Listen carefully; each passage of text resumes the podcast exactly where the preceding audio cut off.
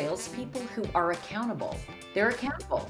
And I've always thought, I don't want to be accountable to your way if I don't think it's right. I can't do that. If you're telling me to do a certain way and I don't think it's right and I'm accountable for the results, that's a hard no. Hi, friends. Welcome to the Sales Enablement Podcast. I'm your host, Andy Paul. Now, that was Bridget Gleason. Bridget Chief Sales Officer at Silk. And more importantly, Bridget has been my guest on nearly 10% of the over 1,125 episodes I've recorded of this show. And so, for newer listeners, you might not know that Bridget was my co host every Friday for the first few years I had the show. We called those episodes Frontline Friday because Bridget has always been the front line of sales as a CRO, a CSO, or VP of sales for one high growth startup or another. So it's always fun when she stops by. And in this conversation from the archives of the Sales Enablement Podcast, we're doing something that we've done a few times before which is that I'm turning the hosting duties over to Bridget, and she's asking the questions. In particular, she's asking me questions about my best selling book, Sell Without Selling Out A Guide to Success on Your Own Terms. So she leads the conversation and provides you with a look at how you can sell without selling out. So we get into all this and much, much more. But before we get to Bridget, I want to remind you to subscribe to this podcast wherever you listen to it on iTunes, Spotify, or wherever that may be. So thank you for your help with that. And let's jump into it. Bridget Gleason. Bridget, welcome to the show. Welcome back to the show. I know, I know, I know. It's welcome back because what number is this, Andy, that I have been on? I think for you, this is episode 130. So, just so people know, this we're recording episode 1000. This is episode 1000. And I thought there's no better guest to have on episode 1000 than Bridget, who was also my known as Captain Fantastic who uh, was my co-host on 130 episodes. Think about that. I mean, people come on the show and they they think, ah, I've been here five times, and you know, do I get no, the got, special? They've got no special idea. blazer, and it's like, no, no, no, you're never going to catch up to Bridget. No, you no. No. And tell me when somebody gets close so I can, you know, keep my lead. I like to have a healthy lead. Yeah, no, you no one's going to get down to closer to 120 behind you. So, um, yeah. So for again, for people that maybe are a little bit newer listeners, for about the first three plus years of this podcast, is Bridget was my guest every Friday, and uh, we we called it Frontline Fridays. And yeah, we talked about the current tough issues of the day. And by the way, Bridget is still on the front lines. Okay. Yes. Yes. Still front line. I'm not over on the side consulting. A right. No, I'm writing books. It. No, Bridget's no, I'm in, it, it every day. In it every day. That's right. right. And loving it. And loving it. Right. So tell people where you are right now. Right now, I'm at silk.us. Silk is a data we call it the database supercharger. So it's a database layer. It's an infra- it's a layer that sits on top of cloud infrastructure to help database workloads get really high performance. Got it. And you are the chief sales officer. True that. Very nice. Uh, that's true. So you've been you've been cro or chief sales officer gosh since we started the podcast probably three or four different places that's right yeah. Because when you go to early stage companies, you and I've talked about it. There's a there's a skill set. You got to be a little crazy mm-hmm. to go when it's early and messy and not totally figured out and yet you've got high goals and you've there's a lot of building. I'm definitely a builder and I love the building. I love the building stage. So that's yeah. what I'm drawn to. Yeah, for me at startups, it's been the same thing. I'm, I'm at that stage. Get too many people, get too established. That's, nah. somebody, else, that's somebody else's job. Exactly. Yeah, I like this. I like this early crazy stage. I must be a little crazy, but nobody who knows me would argue with that. they would. They would agree. She's a little crazy. Well, I mean, I love getting in early, getting the first customers. I mean, I love I love being the underdog uh, especially selling sort of complex products. Yeah, I love beating the big guys. I mean, that was so fun. And it's there's something about these early stage the passion and the camaraderie and the teamwork and everybody pulling together. Like there's so much energy. There's so much energy. And I really, I really love that. Yeah. So I'm having a good time. Good. Well, I, I encourage people to go back if you want to listen to some older episodes of the show. Is pick out some of the episodes Bridget and I did. Uh, some of the most memorable. So some great conversations, and we brought some people in to share the fun from time to time. But it's such a thrill to have you back because, uh, I said, what a special episode. Who would have thought when we started that we would be here? Yeah, because you were on one of the first episodes, and like here we are. I know. Well, it, it, it all started when, again, me on the front lines, my CEO said he gave me your book, Zero Time Selling. My first book, you yeah. Need, you need to read this. I'm like, okay. I read it like, I, I think I read it in a single sitting. And I went to my CEO and said, Oh my God, that book was amazing. He said, Do you want to meet him? Do you want to meet Andy Paul? And I'm like, Oh my gosh, like I'm going to meet a star. and I got to meet Andy. And that was how long ago was that? Uh, nine years. okay. Then, then, Andy. Yes. There's a new book that I just finished. I don't think it's come out yet. Did I get no, the? So, so when this episode airs, we will have been a week into our pre-order campaign. So we will announce we're announcing it on November 22nd. Okay. Did I? Did I bring? Did am, am I? Am I no, like? No, no, this no this perfect. All right. Are you going to say what the book is? And then Sure.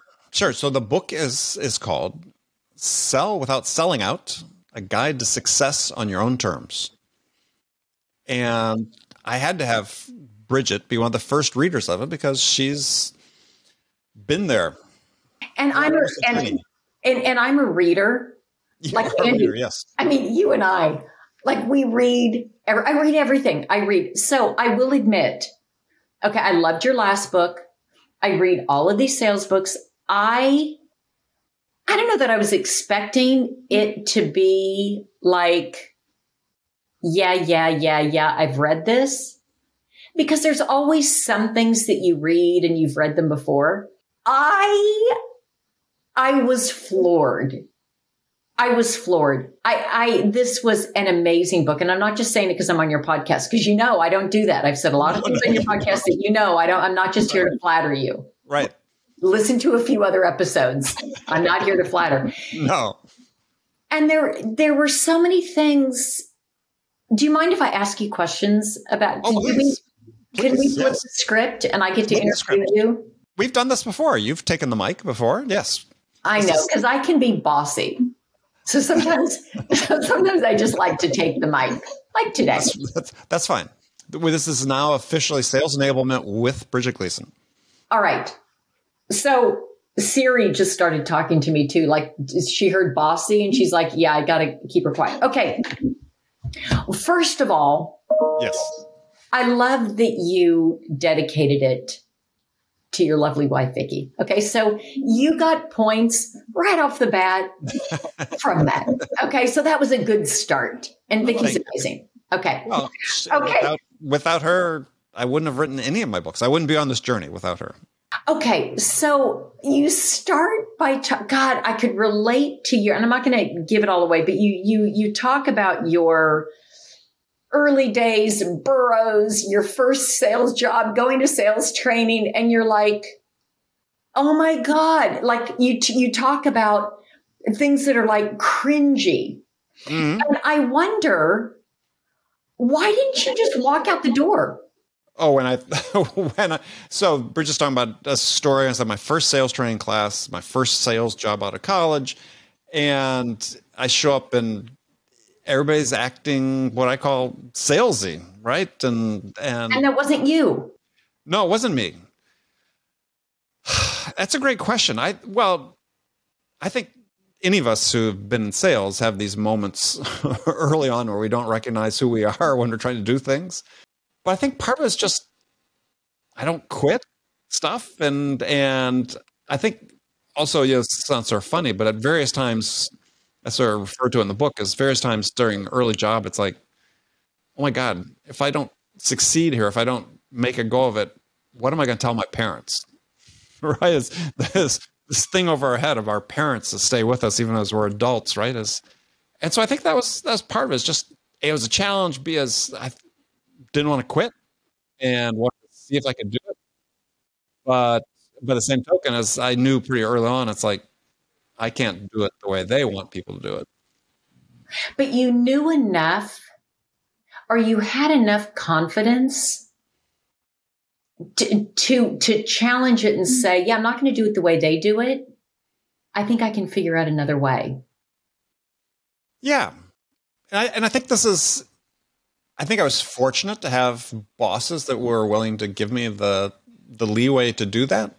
But I, in my mind, and you and I have talked about this before, I think this is one of the issues that exists in sales in general today is sales bosses who are too afraid to give sellers the the agency to make their own choices about how they should sell that works best for them.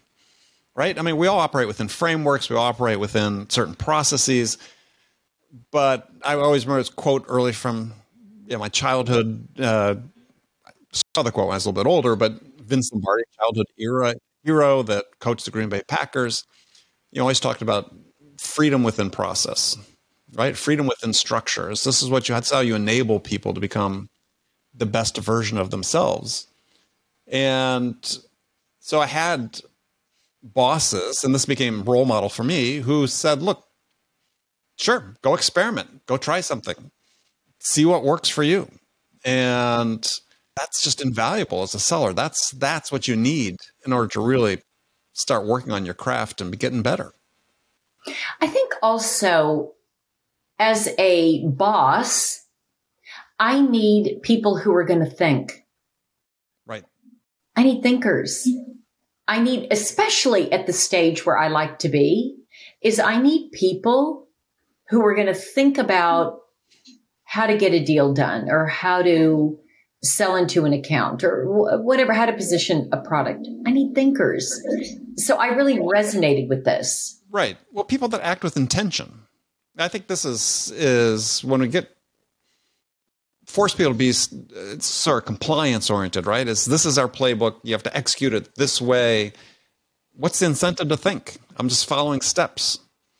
And to your point is I want people who are going to be intentional about every step that they take. I've thought this through. I under not that I understand, but I've I've thought through the ramifications. I've done some what ifs. Yeah, we all role play this thing in our mind before we go out and you know interact with somebody. Yeah, uh, people sort of treat selling as a paint by numbers thing as just I think they're at a disadvantage. Don't you think though that as companies get bigger, that this is what they try to, this is what they think they want is the cookie cutter. Here's the plan. Everybody, everybody fits and does exactly what you tell them they're supposed to do. And just, you just need to get them lined up. But I don't know. You and I both know people have sold for big companies. I know lots of people sold for IBM. You think, okay, they're they would be the sort of the master of forcing people to sell a certain way. And they certainly have structure, but some of the smartest, best people I know worked in those environments and were creative in the way they they pursued deals and captured deals. And I think that's just the hallmark of of top sellers is they always, yeah, they color outside the lines.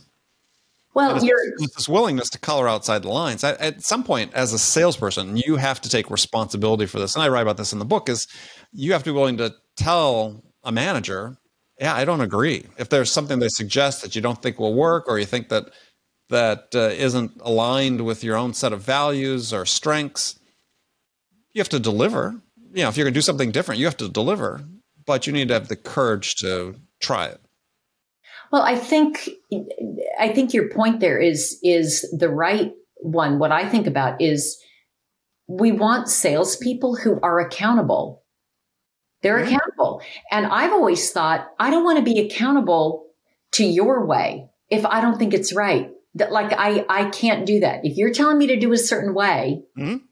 and I don't think it's right and I'm accountable for the results, that's a hard no. Yeah. And you can do that as a seller. I mean, I, I think it, there are there are bosses who operate from a perspective of fear. We all know that. They're you know they maybe don't have enough experience themselves or they think they can only take metrics and the KPIs. But to your point precisely, which is one I write about, is that no one cares about you but you. You sort of have to have this attitude, right? And your bosses may seem supportive, but if they sort of enforce a certain compliance to a certain methodology and you don't succeed, you're going to be gone. And wouldn't you rather leave on your own terms?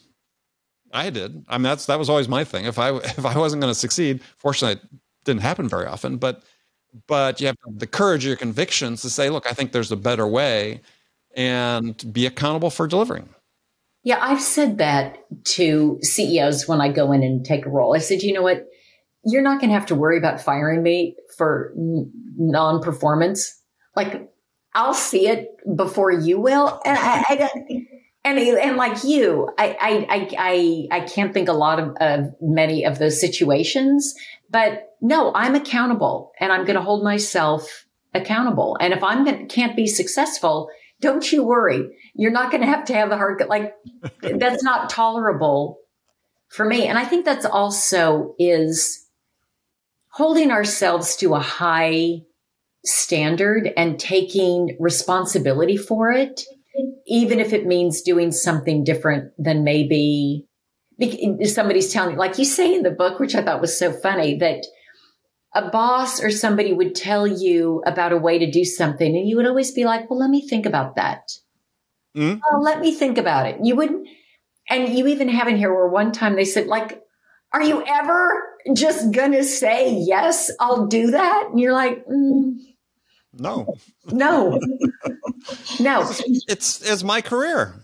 It was my career at stake. And again, it's not that I was always right, and it's not that I didn't listen to input. You know, as as you and I have talked about before, it's we are the sum total of a myriad of influences that that influence us during our career. It's not just one methodology or one boss or or one set of experiences, and you need to continue to build on that. And who you are as a seller is, is unique to you. And as managers, your job should be to encourage that uniqueness that delivers that level of performance. I don't think most managers have that confidence. They don't, unfortunately. Yeah, they don't. I think I think I think our managers need better training because oh, absolutely. I just don't think they have the confidence to let people go do and explore. They feel like it's better if I just keep them on a track um, it's not the way it's, I don't operate that way. So it doesn't, it doesn't work for me. But okay. Another thing, just one of the things that struck me, I think why another reason I found the book so interesting is you bring in a lot of references from other people and other books and so there's just it's really you can tell that you are curious and you're a reader which I love. So there's a lot of interesting references. You've got great stories. And these are the things I think that people remember. Mm-hmm. But you also then have these really practical charts and recommendations. Like you've got, it's a really good combination of things. And one of them that I saw that I really liked is this chart that you have of like a mindset of selling in versus selling out. Yeah. For an example, selling out is when you pitch and selling in is when you have a conversation. And you list selling out is when you tell, selling in is when you ask questions.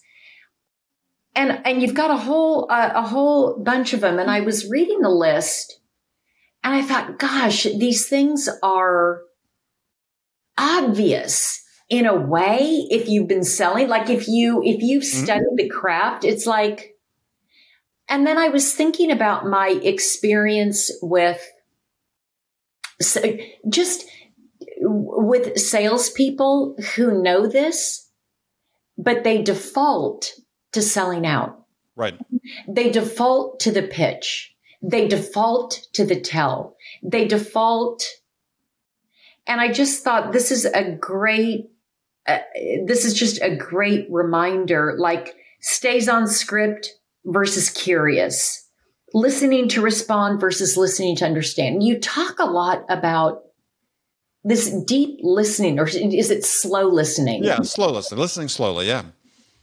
Listening slowly. And why is it so hard for people to listen? It gets back. Well, so let me provide context for the selling out, selling in. It's is is in the book I write about.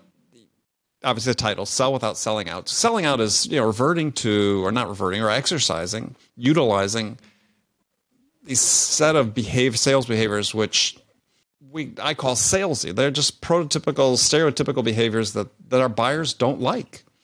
And for instance, and I make one reference to, you know, we're so persuasion driven in sales and, and, and uh, Jonah Berger in his book, The Catalyst, writes about how studies showing that as humans, we are universally resist being persuaded. And yet, this is the sort of the fundamental ethos that we Im- imbue and educate our sellers to have. And it's, as I try to point out, is this is not natural human behavior. You know, the, the ways that we act that, that our buyers resist are learned behaviors.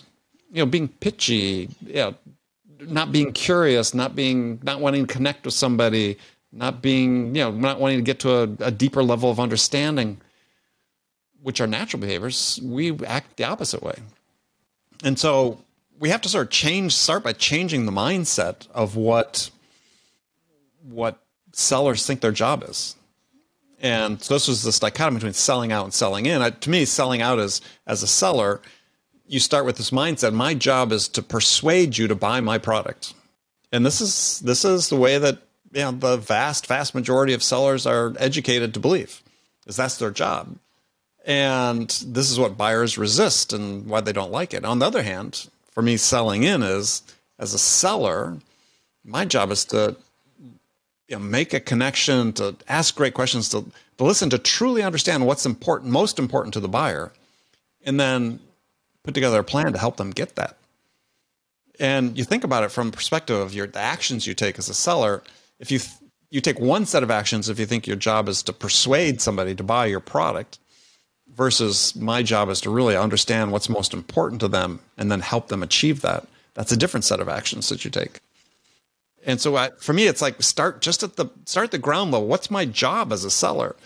And if we can change that mindset and that perspective, we go a long way to helping people stop selling out. I think Andy, if you asked people what their salespeople what their job was, they would they would say yes, it's persuading. I need to persuade.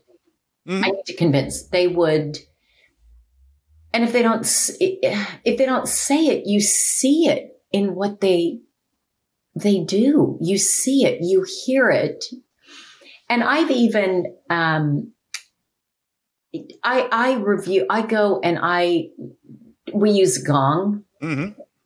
I listen to all the recordings. I we'll get you over to the revenue.io side, but you go. You can say Gong for now. Yes. Oh, oh whatever. You. I, I. I. Also, I should say, I listen to Gong here. I did Zoom before. Well, however it's recorded, right. you record it on your iPhone, and I'm going to listen to it however it gets recorded, I'm I I like to listen. And right. it's still surprising to me the pitching. The pitching. And I've asked people why? Why? And and they've said to me, this was recent, they said, yeah, we know, we know, we know that that's not really right, but we're so excited about the product and what we're doing that that's what we do. We just can't wait to tell the customer about it. I said, yeah, but you have no idea what they're, you, you have no idea what they're trying to accomplish. So you're telling them all about an electric car. They may be looking for a bike. Mm-hmm. Like you, so it's, it's, and, and very, very experienced sellers. This is not just, this is not just newbies I know this. That's why this is so embedded, and that's why I say we have to just start by changing the mindset about what your job is, because again, if you just think it's if you think it's to persuade as opposed to help, then I said it dictates the way you act, and and so the point we, I'm trying to make in the book and and the path we provide is great. Instead of defaulting to pitching and persuasion, is hey, here's here's four attributes you can can focus on: connection, curiosity, understanding, and generosity, to help you help the buyer again understand what's important and help them achieve that. I think the one in there that a lot of people wouldn't think about is generosity. Mm-hmm. That's you don't often you don't often read about that in. No, right, and actually, you know, you go to some quarters and they think this idea of of giving is bad, right? Because in their mm-hmm. mind, giving means just showing up and throwing up and let's see how many things I can throw against the wall to see what sticks as opposed to being intentional about what you're giving to help the buyer with their trade-offs and choices they have to make and and that's you know again it's Levitt's perspective but it's also how people are educated to believe. So you know i love zig ziglar talking about you know you can get everything in life you want if you help enough other people get what they want right? And that's you know we're hardwired to be generous. We're hardwired as humans to we take pleasure from being generous. It's how do we shape that to be able to, again, to help our buyers achieve what's most important to them. And, you know, that's in part the value we give. And I go into detail about the various types of value you can provide, but it's also about helping them develop this vision of what success means for them. And if you can play a role because you've built this trust based relationship with them, you can play a role in helping shape this vision, you're influencing the choices they make in a way that leans towards your product gosh, you know, the stereotypical salesperson is labeled as selfish, self interest, you know, cares only about that. How much right. money am I going to make? Just doing it for myself. Yes. And there are some where that fits the bill. Sure. You know, there are. So, this idea of generosity, um, I think people there there are like if I were to tell say that to various CEO bosses I've had over the past several years, I think they'd be like, "Pah, salespeople generous. I don't buy." just but, generous, just generous with the discounts. Yeah, exactly. But I I I think also for me when I'm hiring, I do look for people that tend to that direction. Mm-hmm. You know, just innately that they are more generous, just in spirit. Right. Is uh, as opposed to, you know, what have you done for me lately? So I wonder, and I guess I, how much do you think this is education? How much is sort of how you're wired or brought up or nurture versus nature? Like, how can you teach? I know this is like very philosophical. You'd be like, Bridget, that's not the book. Okay. We're not getting well, into. But, but, it is to some degree. It's, I think that, that, I said before, I think the, the behaviors we talk about that I call salesy behaviors that buyers detest are learned behaviors. I believe that people, and I'm not the only one, obviously, there's a lot of experts in the field that believe this too, is that people are wired as social animals to want to connect with other people. And they're they're wired to be curious and interested in the world around them. You know, we navigate this is how we navigate the world around us is with our curiosity. And so if we stop using it, our curiosity in a sales situation, how can we navigate through the sales situation? Uh, you know, we're wired to want to understand the world around us, to make sense of the world around us. And we're wired to be generous, to. Know, all the way back from our, our tribal upbringings, um, you know, evolution wise, back hundreds of thousands of years ago. So this is how we are as humans. So it's like, how do we, how do we, uh, you said, how do we learn it? But to some degree, it's almost unlearning so much of what what sellers are sort of trained and educated in today and changing sort of a new perspective but it's also about relying more on your sort of innate behaviors as a human and trust yourself as a human yeah, the there's probably part of it that's having been socialized a certain way. Mm-hmm. And then certainly the education for salespeople is lends towards selling out versus selling in. Yeah, and I think the other thing too is we just we as you know leaders in the sales profession and so on is need to think that you know maybe we need to inject a layer of of education in our onboarding processes that's about these basic human skills. You know, that we assume that that people coming into the workforce understand how to connect with another, make a connection uh, effectively. We understand that people know how to deploy their curiosity, and and I think that's just a false assumption. It's it's nobody's fault, but it's just you know we need to train the human and then train the seller after that. Yeah, you talked about onboarding processes like everybody has them. They really don't. Sometimes yeah, it's just and and look at I'm at some of these small companies. I'm guilty. This is a little bit of a segue, but there was I was interviewing someone for I think it was an SDR role. This is my previous company, and he was very excited. And he he said, you know, um, he said something about I'm sure that you'll, you're not just going to throw me, you know, into the fire without, mm-hmm. like, you're not just going to throw me into the fire. And I said, mm, well, we are, but you will have protective gear, but you will be thrown into the fire, but you'll have protective gear. So right. don't, you'll live through it. Uh, so, Andy, another part in here that I thought was funny that I can also really relate to, and it's, it's a bit of a controversial topic these days is um, personality assessments. Mm. So there was at a previous company, um, there was there was there was one of the executives that believed that yeah you should do a per, there's a personality there's a certain personality type of a salesperson this is who we should hire in mm-hmm. and then if the existing team, if they don't map, the triangle doesn't fit the triangle. Mm. Yeah. And and like you, I was always the wrong shape. Like I'm just the wrong shape. I just don't fit. Oh, you're supposed to be like that. Oh no, I'm like that. Like I'm just the wrong shape. Yeah, I tell the story in the book about yeah uh, failing a sales personality test just just a few years ago.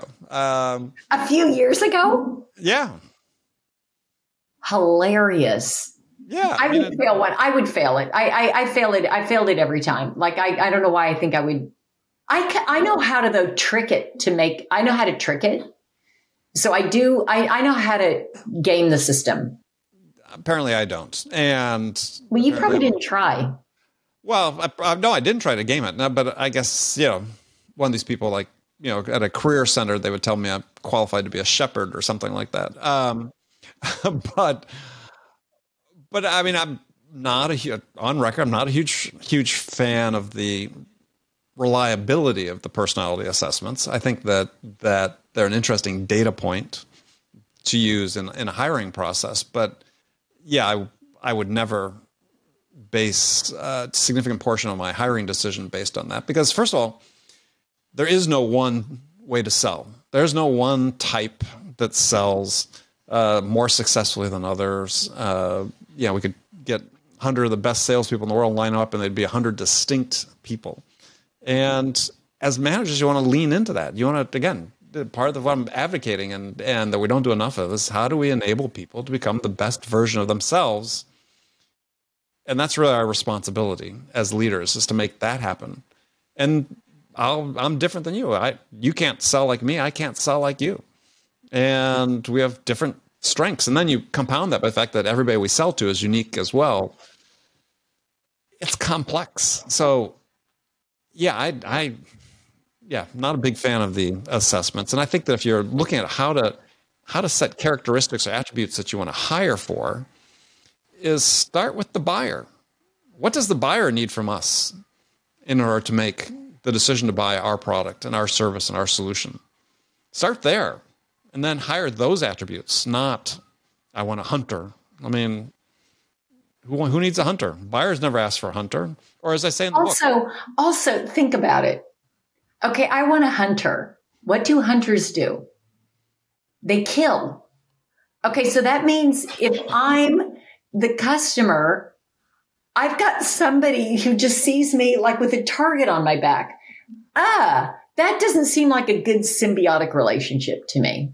No, and as, as I write about in the book, is is you know, there's one question a buyer will never ask you, which is, you know, hey, Bridget, I love the product you're selling. I think this could really work for us. But the problem is, you're just not salesy enough. Could you be more salesy? And yet, this is what we do. We, we train our sellers and educate our sellers to act more salesy as opposed to more human, the way our buyers want us to be. And so, back to the topic, you know, if you're hiring and you're trying to set a create a set of attributes are job uh, definition, start with the attributes that our buyers need. I agree, and you're right. They're not saying, "Gosh, I wish she would just present a few more PowerPoint slides to me and not ask me anything. Gosh, I wish she would just keep talking without having any idea what I'm interested in. Can you keep doing that? More, could you be more pushy? Could you push more? Could you yeah. call me instead of calling me once a day? Could you call me twice? Right. Because you're not calling me enough. Right. I'm missing that. Be more salesy. That's and as I write about the book know? is is is we you know the irony is is is that you know, we we educate and train sellers in these salesy behaviors, and it's it's not the answer to any question, right? If you say, well, what will help me win a higher percentage of my deals? Being more salesy is not going to help you win a higher percentage of your deals, right? And you can go through the customer challenges. You know, every challenge your customer has, you being more salesy helps them not at all.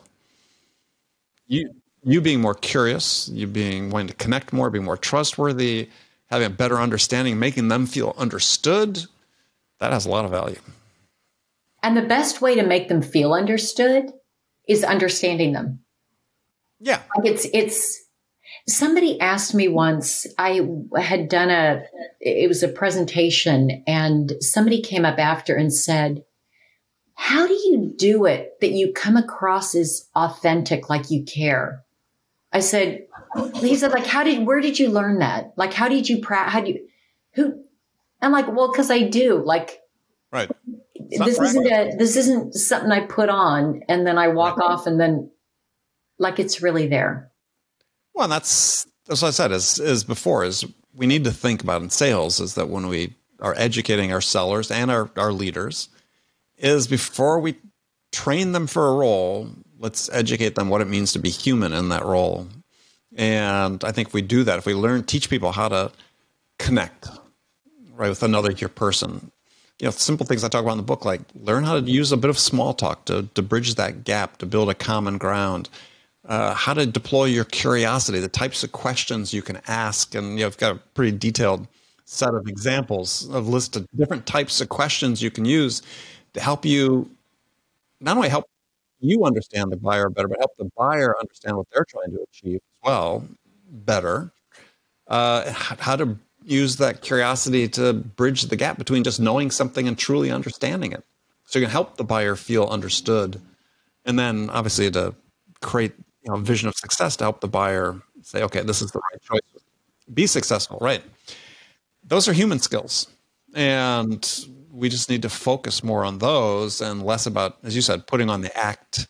And being salesy is is an act because again, it's learned behavior. Okay, my last question for you, and I know this book hasn't come out yet, but what is your next one going to be on? I'm already anxious for it. Well, because I've already got to read the second one, so it's like, okay, what's okay now? Right. Ne- now what?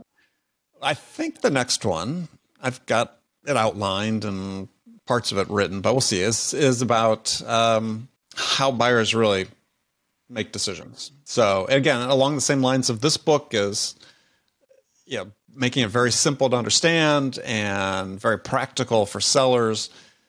Because again, I think we're just we're so unaligned or misaligned, whatever the right word is, with our selling processes with the process the buyer goes through. And I refer to it in this book as well as it's a source of frustration that you know, for instance, like Gartner comes out with their research about buyer enablement a few years ago with this complex flow chart of the processes the buyers are going through, and it's this start and stop and recursive. And yet, not one single sales organization have I met said, "Oh, well, you know, we've changed our process to try to align with what their buyers are going through." Instead, we're on parallel tracks. And I, I know, I love my last rant. Perhaps is is know, I love this idea. Is we got everybody talking about quote unquote modern sales, and you research, you go go on Google and search modern selling process or sales process. And the fact is that almost everybody is using the same linear stage based selling process that's existed for 50 to 60 years or more. I mean, we got our initial call, we maybe it's you know tweaked a little bit depending on business unit. We've got a discovery call, then we've got a demo, then we've got a presentation, then we got a proposal, and then we close. And it's like, oh my goodness, none of those map to what the buyer does.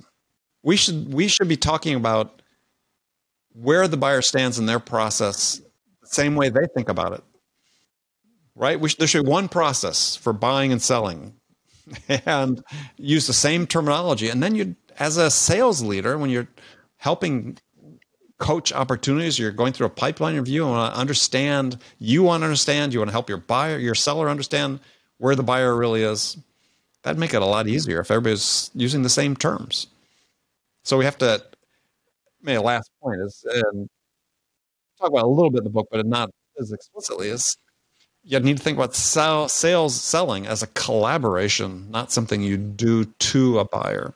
I think most of the time we do it to them. Right. And that's what they would say. Right. If that's how what are you doing it. to me?